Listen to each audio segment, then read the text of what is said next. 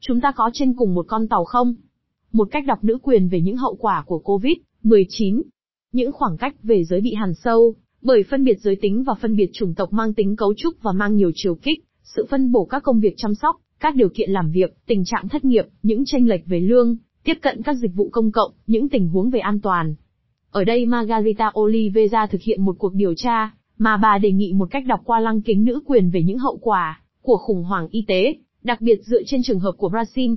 Đại dịch đặc biệt ảnh hưởng đến nữ giới, vì họ phải chịu thêm gánh nặng việc nhà không được trả lương, phân bố không đều, và những đặc điểm của sự tham gia nghề nghiệp của họ vốn bị hằn sâu, bởi những cách biệt lớn về giới và chủng tộc. Tại Brazil, những phụ nữ da đen, nạn nhân của sự tách biệt chủng tộc trên thị trường lao động, và chịu những điều kiện việc làm và tuyển dụng bấp bênh hơn, đã mất việc làm và cùng với đó là mất nguồn sống của gia đình. Đại dịch còn làm trầm trọng thêm những bất bình đẳng mang tính lịch sử kết hợp với chủ nghĩa tư bản gia trưởng và bị hằn sâu bởi sự phân biệt chủng tộc mang tính cấu trúc, trong đó ngành nghề có nhiều lao động nữ phải đối mặt với những điều kiện áp bức, bóc lột và lệ thuộc còn tồi tệ hơn. Từ đầu đại dịch vào tháng 2 năm 2020, nhiều vấn đề đã được thảo luận và nghiên cứu, trong đó có vấn đề nguồn gốc của virus, tác hại của nó trong trung hạn và dài hạn, tử vong, tốc độ lây lan. Một ý tưởng phổ biến chủ yếu trong thời kỳ đầu của khủng hoảng y tế đề cập đến bản chất dân chủ của virus, nó gây bệnh cho các lãnh đạo và thường dân, nam cũng như nữ, người giàu và người nghèo không phân biệt sắc tộc, màu da, tín ngưỡng.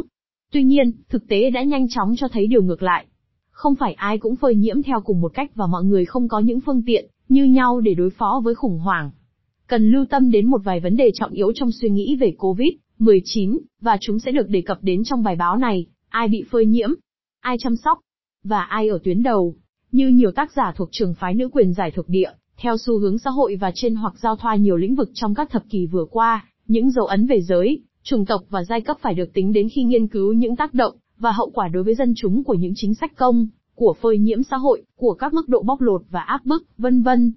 Như Phăng Xoay Vơ Sạch mô tả trong tác phẩm Một thuyết nữ quyền giải thuộc địa, năm 2020, hàng triệu phụ nữ bị phân biệt chủng tộc thiết lập các thành phố, tạo thành một lực lượng nhân công bị bóc lột thậm tệ. Họ làm những nghề không có chuyên môn và vậy là bị trả lương thấp, họ làm việc mặc cho nguy hiểm đến sức khỏe, thường là công việc ngoài giờ, bán thời gian, vào lúc sáng sớm hay buổi tối, khi các văn phòng, bệnh viện, đại học, trung tâm thương mại, sân bay đã vắng người, và trong các phòng khách sạn khi khách đã rời đi. Lau chùi làm sạch thế giới, hàng tỷ phụ nữ đảm trách việc ấy hàng ngày, không mệt mỏi. Nếu không có công việc của họ thì hàng triệu nhân viên và chuyên viên của tư bản, của nhà nước, quân đội, các cơ sở văn hóa, nghệ thuật, khoa học, không thể sử dụng văn phòng, ăn ở nhà ăn, hội họp, lấy quyết định trong những không gian sạch sẽ. Công việc tối cần thiết cho sự vận hành của mọi xã hội vẫn phải là vô hình. Chúng ta không được ý thức rằng thế giới trong đó chúng ta di chuyển được lau chùi, bởi những phụ nữ bị phân biệt chủng tộc và bị bóc lột quá mức. Đó chỉ là một ví dụ về những nghề mà phụ nữ tiếp cận, được. Lực lượng lao động nữ bị đối mặt nhiều nhất với những tình huống bất chắc, và họ dễ bị tổn thương hơn, không được bảo vệ vì những bất bình đẳng và phân biệt đối xử nghiêm trọng hơn, mà họ phải chịu đựng, trong việc làm có lương cũng như trong công việc chăm sóc và công việc nội trợ tại nhà. Trước tiên, những công việc nội trợ và chăm sóc đang gia tăng ghê gớm, trong hoàn cảnh khủng hoảng y tế lại là những công việc bị hạ thấp giá trị, về phương diện xã hội và kinh tế và được phân bố rất bất bình đẳng. Từ khi có sự phân công lao động theo giới tính làm nên đặc điểm của hệ thống gia trưởng, phụ nữ bị giới hạn vào các công việc tái sản xuất, nghĩa là họ chịu trách nhiệm chăm sóc, tái tạo sự sống của chính họ và của những người khác. Sự phân công lao động theo giới tính này và tính chất gia trưởng và lệ thuộc của các quan hệ xã hội càng bị đào sâu thêm từ khi có chủ nghĩa tư bản. Như CVA Federici nhấn mạnh, những công việc tạp vụ rộng hơn công việc lau chùi nhà cửa đơn giản, vì chúng còn bao gồm cả việc phục vụ những người lao động, cả về công việc cụ thể, lẫn cảm xúc và tình dục, chuẩn bị những việc này ngày này qua ngày khác, cũng như chăm sóc con cái, những người lao động tương lai và những người già những người lao động trong quá khứ. Đằng sau mỗi nhà máy ẩn giấu công việc của hàng triệu phụ nữ, họ đã bào mòn sự sống và sức lực của mình, để tạo ra lực lượng lao động vận hành nền kinh tế. Xét về mặt lịch sử, điều đó đã được tăng cường, bởi sự áp đặt các nhiệm vụ xã hội và kiến tạo xã hội về các vai trò giới, theo đó phụ nữ, và trẻ gái được đào tạo và giáo dục để hoàn thành nhiệm vụ chăm sóc cuộc sống của những người khác bao hàm cả việc thiệt hại cho chính đời sống của họ, thời gian của họ, cơ hội tạo thu nhập có thể bảo đảm sự tự lập về kinh tế, học tập và tự đào tạo để có những khả năng lớn hơn trong tương lai để có thể bước vào tham gia xã hội và chính trị, cũng như nghỉ ngơi, giải trí. Hệ thống tư bản chủ nghĩa được xây dựng trên nền tảng gia đình hạt nhân. Ở đó người phụ nữ bị giam hãm trong sự cô đơn của căn phòng và nhà bếp, ở đó công việc của họ, nỗ lực của họ về thể chất và tinh thần, được thực hiện trong lĩnh vực riêng tư của gia đình, bị hạ thấp giá trị về mặt kinh tế và xã hội. Thực ra, động cơ chính của phụ nữ khi họ tập trung toàn tâm cho những công việc đó, không phải là lợi nhuận mà là tình yêu, và sự hy sinh quên mình cho gia đình của họ. Ít nhất là trong trường hợp của những phụ nữ da trắng, bởi vì đối với những phụ nữ bị phân biệt chủng tộc, những nghĩa vụ này được xác định từ sự đô hộ về giới, biểu thị tính liên tục của các cơ chế bóc lột kiểu thuộc địa được áp đặt, bởi sức mạnh của ngọn roi và của những hình thức áp bức tàn bạo nhất. Trong mọi trường hợp, công việc của phụ nữ bao giờ cũng vô hình. Như sự khẳng định của các lý thuyết kinh tế cổ điển cũng như tân cổ điển, Kenneth hoặc những lý thuyết kinh tế không chính thống, vì những công việc này được thực hiện trong lĩnh vực riêng tư và không biến thành hàng hóa, trong khuôn khổ của hệ thống tư bản chủ nghĩa, chúng sẽ không có giá trị, ngoài việc chúng là cốt yếu trong sự tái sản xuất sự sống. Trong trường hợp của Brazil cũng vậy, công việc nhà và chăm sóc là một vấn đề của phụ nữ. Khi phỏng vấn nam giới và nữ giới về sự tham gia của họ vào công việc nhà, theo những dữ liệu ghi nhận được trong cuộc điều tra quốc gia về các hộ gia đình của Viện Địa lý và Thống kê Brazil năm 2019, trong khi 92% phụ nữ khai đã thực hiện các công việc nhà không có thù lao, thì chỉ 78% nam giới trả lời là có tham gia. Về các công việc chăm sóc, mới được đưa vào điều tra gần đây, câu hỏi chủ yếu hướng về việc chăm giữ con, tỷ lệ thực hiện việc này là 36,8% đối với nữ, và 25,9% đối với nam. Cũng tồn tại một sự tranh lệch giữa hai giới liên quan đến thời gian dành, cho việc thực hiện các công việc nhà, và trên hoặc việc chăm sóc. Nữ giới khai rằng họ tốn gấp đôi thời gian, trung bình 21,4 giờ trên tuần, so với nam giới 11 giờ trên tuần. Sự khác biệt này vẫn tồn tại ngay cả khi những người được hỏi không hoạt động kinh tế, phụ nữ làm việc nhà 24 giờ trên tuần trong khi nam giới chỉ làm 12,1 giờ trên tuần. Hơn nữa, khi phân biệt theo loại công việc nhà được thực hiện, ta quan sát thấy nữ giới chủ yếu làm những công việc đòi hỏi một sự cố gắng, về thể chất nhiều hơn, như việc chuẩn bị bữa ăn, giặt rũ và sắp xếp áo quần, giày dép, lau chùi nhà cửa, đi mua sắm, trong khi họ chia sẻ cùng nam giới những công việc đòi hỏi nỗ lực về tổ chức, như việc quản lý tài chính của gia đình. Mặt khác, nam giới nổi bật hơn trong các công việc sửa chữa nhỏ trong nhà, làm vệ sinh vườn tược và rửa xe, và cùng chia sẻ với phụ nữ trong việc chăm sóc thú nuôi và quản lý tài chính. Xét về phương diện giới, điều đó cho thấy sự tranh lệch to lớn trong phân công việc nhà. Sự phân biệt theo giới tính này vẫn được duy trì ngay cả trong những thành viên trẻ hơn của các gia đình. Điều này minh họa cho sự cấu trúc hóa các vai trò giới ngay từ tuổi trẻ. Quan trọng là cần ghi nhận rằng, sự phân bố không đồng đều các công việc nhà không có thù lao sản sinh ra một gánh nặng về thể chất và tinh thần, trong cái mà ta thường gọi là những ngày làm việc gấp đôi, gấp ba, và một sự thiếu hụt về thời gian đối với phụ nữ và trẻ em gái. Như chúng tôi đã đề cập, điều đó thường có nghĩa là, từ bỏ tìm kiếm việc làm có thù lao hay việc làm toàn thời gian, hoặc bỏ việc học, thêm nữa là giảm thời gian cho các hoạt động nghỉ ngơi, giải trí, tham gia xã hội và trên hoặc chính trị, và chăm sóc bản thân. Ngược lại, công việc này cũng không được thừa nhận là một công việc, không được hạch toán vào tài sản của đất nước. Thế mà những ước lượng, với những kỹ thuật có thể được xem có tính chất bảo thủ nhất, cho thấy rằng những công việc tái sản xuất không có thù lao này, chiếm khoảng 11% tổng sản phẩm nội địa của Brazil, hình thành như một khu vực kinh tế quan trọng. Một điểm quan trọng cần ghi nhận là sự phân chia không bình đẳng các công việc nhà, và chăm sóc càng trầm trọng hơn nhiều do hậu quả của đại dịch. Khủng hoảng y tế đã gia tăng nhu cầu chăm sóc người cao tuổi, là nhóm dân số có rủi ro cao, và đã gia tăng rất nhiều số người bệnh.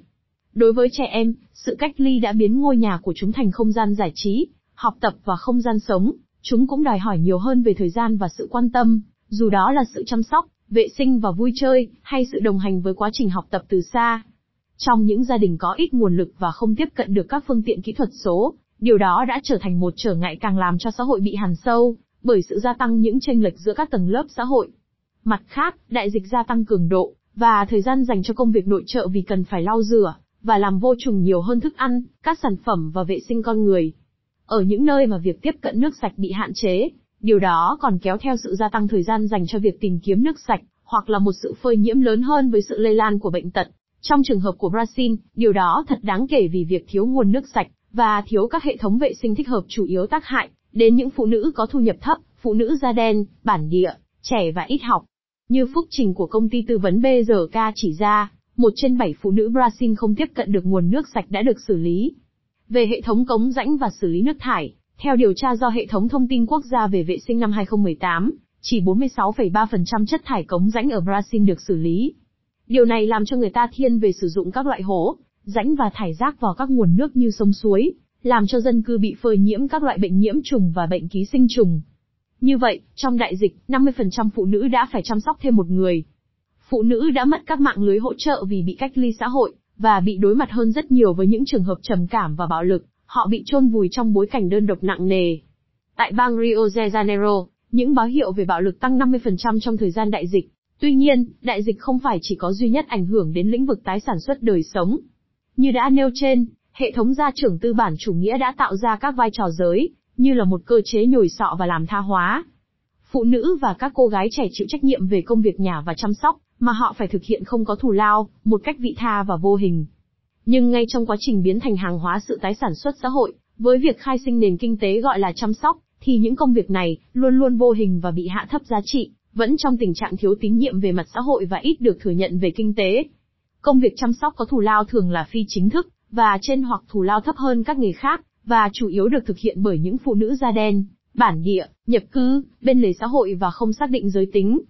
Khi phụ nữ đạt được một việc làm có thù lao thì điều đó diễn ra trong một bối cảnh phân mảnh thị trường lao động. Khi phân tích cơ cấu kinh tế của Brazil, thì hiển nhiên là trong những công việc về mặt lịch sử được gắn với chăm sóc, phụ nữ chiếm tỷ lệ cao hơn mức trung bình của các lĩnh vực kinh tế. Thường là các lĩnh vực dịch vụ, đáng chú ý là giáo dục, sức khỏe và các dịch vụ xã hội, 75% số lao động trong các lĩnh vực này là nữ. Lĩnh vực phục vụ việc nhà lĩnh vực có thành phần lao động nữ rất cao, chiếm 92% tổng số lao động, lĩnh vực thực phẩm và thương mại và, trong trường hợp công nghệ chế biến là sản xuất áo quần và giày dép. Đó là những lĩnh vực có nhiều nguy cơ nhất, nhưng cũng là những lĩnh vực với những điều kiện tuyển dụng và lương tồi tệ nhất. Về phần mình, phụ nữ gặp khó khăn hơn khi gia nhập thị trường lao động, đặc biệt phụ nữ da đen được ghi nhận là có tỷ lệ thất nghiệp cao nhất, 16%, so với mức trung bình của Brazil là 12% năm 2018, và bao gồm một tỷ lệ việc làm phi chính thức cao hơn, 52% phụ nữ da đen có việc làm năm 2018 không có hợp đồng lao động chính thức, trong khi tỷ lệ trung bình của lao động phi chính thức là 48%. Mặt khác, lương và thu nhập của phụ nữ thấp hơn các đồng sự nam giới. Sự khác biệt này gia tăng khi ta có cách nhìn giao thoa nhiều chiều kích bao gồm chủng tộc thêm vào giới tính và giai tầng xã hội. Trong khi phụ nữ nhận một mức thu nhập trung bình thấp hơn 21,3% so với nam giới, và thấp hơn 24,4% so với cả lao động nam và nữ, phụ nữ da đen có mức lương thấp hơn 55,6% lương của nam giới da trắng. Sự khác biệt quan trọng này, về thu nhập là một bằng chứng bổ sung cho sự phân biệt chủng tộc có tính cấu trúc. Tại Brazil, ở đó phụ nữ da đen phải chịu nhiều tầng áp bức, và bóc lột đẩy họ xuống đáy của cái tháp những điều bất công. Những lao động nữ làm việc nhà ở Brazil cần một sự quan tâm đặc biệt. Rất nhiều những bất bình đẳng gay gắt tạo nên đặc điểm của đất nước này, biểu lộ đặc biệt rõ trong lĩnh vực này. Trong khi một số phụ nữ đấu tranh để gia nhập được vào các cấu trúc quyền lực, và những cấp vị trí ra quyết định và thành công trong việc phá vỡ bức tường kính, bằng cách đạt được sự tham gia vào các lĩnh vực, và vị trí vốn không thuộc về họ theo truyền thống, thì phần lớn phụ nữ chỉ bảo đảm được thu nhập, với tư cách lao động phục vụ việc nhà, đặc biệt là trường hợp các phụ nữ bị phân biệt chủng tộc, phụ nữ da đen và bản địa. Năm 2018, lĩnh vực này sử dụng 6,2 triệu lao động ở Brazil, trong đó 92% là phụ nữ. Trong số những phụ nữ này, 65,8%, bằng 4,1 triệu lao động là phụ nữ da đen. Nghề này là một trong những nguồn chính yếu sử dụng lao động nữ, vì nó sử dụng 14,6% phụ nữ của lực lượng lao động Brazil. Thu nhập trung bình của lao động làm việc nhà thuộc loại thấp nhất trong nền kinh tế, vì nó thấp hơn mức lương tối thiểu. Và trong những tình cảnh xấu nhất, lại một lần nữa, nổi rõ trường hợp những phụ nữ giúp việc nhà da đen chỉ nhận lương trung bình 672 diêu, trong khi lương tối thiểu là 954 diêu, đồng diêu của Brazil, tương đương 0,18 đô la Mỹ. Lĩnh vực này còn có đặc điểm là mức độ phi chính thức rất cao, 72,2% lao động nữ không có hợp đồng lao động vô thời hạn, và chỉ có 39,8% tham gia bảo hiểm xã hội. Điều này làm cho đa số lao động không hưởng được những quyền căn bản, và sự liên tục của việc làm và mức thu nhập không được bảo đảm. Phụ nữ ở Brazil, đặc biệt là những phụ nữ bị phân biệt chủng tộc ít có cơ hội làm việc hơn, bị thất nghiệp nhiều hơn, có mức thu nhập thấp hơn nhiều, những điều kiện an toàn của việc làm tệ hơn và ít khi được liên tục và thường xuyên. Điều đó khiến họ phải đối mặt với những tình huống bị gạt ra ngoài lề, không an toàn và nghèo khó trầm trọng hơn. Tình cảnh đặc biệt đáng lo ngại nếu ta xét đến tỷ lệ ngày càng tăng của số phụ nữ là người tạo nguồn thu nhập chính của các gia đình Brazil. Năm 2019, số hộ gia đình do nữ đảm trách đã lên đến 48%. Những dữ kiện này cho thấy những bất bình đẳng giới sâu sắc và mang tính cấu trúc vẫn tồn tại ở Brazil, và chúng gắn bó chặt chẽ với những bất bình đẳng khác, như bất bình đẳng về chủng tộc và giai tầng xã hội. Hơn nữa, những chỉ báo được trình bày đã nêu rõ tình cảnh khó khăn mà những ngành nghề có nhiều lao động nữ và bị phân biệt chủng tộc hiện nay đang rơi vào. Những người thực hiện việc chăm sóc được xem là công việc chính, vì đang ở tuyến đầu trong cuộc chiến đấu với bệnh tật và hàng ngày họ phải giải quyết bài toán cân bằng giữa bị đối mặt với lây lan bệnh và sự quá tải trong công việc hoặc việc không thể bảo đảm nuôi sống chính bản thân họ và gia đình họ. Cùng lúc, phụ nữ là những người đầu tiên dễ mất việc làm và thu nhập trong những hoàn cảnh khủng hoảng kinh tế, vì họ tham gia vào thị trường lao động trong những điều kiện tồi tệ hơn nam giới và phải tiếp tục đảm trách gánh nặng công việc ở nhà. Theo các dữ liệu khảo sát quốc gia hàng năm theo mẫu hộ gia đình, bản khảo sát liên tục năm 2020, trong quý 3, 8,5 triệu phụ nữ Brazil đã rời khỏi lực lượng lao động, đưa tỷ lệ tham gia lao động của phụ nữ về 45,8%, một tỷ lệ thấp nhất trong lịch sử 40 năm trở lại đây. Năm 2019, tỷ lệ này là 54,7%. Phụ nữ đã mất rất nhiều việc làm chính thức hơn nam giới, và những lao động nữ phi chính thức, như giúp việc nhà là những nạn nhân chính của khủng hoảng kinh tế. Giữa quý 1 và quý 2 năm 2020, số việc làm giúp việc nhà đã giảm đáng kể, đã mất đi 1,25 triệu việc làm, tương đương với giảm 21% số việc làm so với năm 2019. Sự sút giảm quan trọng nhất xảy ra đối với lao động giúp việc nhà không có hợp đồng, những nghề sử dụng lao động công nhật đã giảm 1,02 triệu việc làm, nghĩa là giảm 23,7%. Tình cảnh dễ bị tổn thương về kinh tế này có lẽ sẽ trầm trọng thêm vào năm 2021, vì có sự sút giảm, thậm chí hủy bỏ trợ cấp khẩn cấp, cho những người không có việc làm chính thức năm 2020, hoặc có thu nhập thấp hơn mức lương tối thiểu. Tóm lại, quyền trong cách ly không giống nhau cho mọi người, cũng không có gì khá hơn cho việc tiếp cận hệ thống y tế, với những phân biệt nổi bật về giai tầng xã hội và chủng tộc. Theo các dữ kiện của Viện Địa lý và Thống kê Brazil năm 2019, chỉ 28,5% dân số có tham gia chương trình bảo hiểm y tế tư hoặc chăm sóc răng, trong khi 71,5% dân số tùy thuộc vào hệ thống y tế công thống nhất, mà đáng buồn là hệ thống này đã sụp đổ sau nhiều năm không có kinh phí, nhất là ở các thành phố lớn. Một lần nữa, nếu ta phân tích theo chủng tộc, tỷ lệ tham gia bảo hiểm tư là 21% đối với dân da màu, và 38% đối với dân da trắng. Đối với nhóm dân có thu nhập hàng tháng không vượt quá một phần tư lương tối thiểu, chỉ 2,2% có tham gia một chương trình y tế tư, điều này cho thấy sự lệ thuộc nặng nề vào hệ thống công.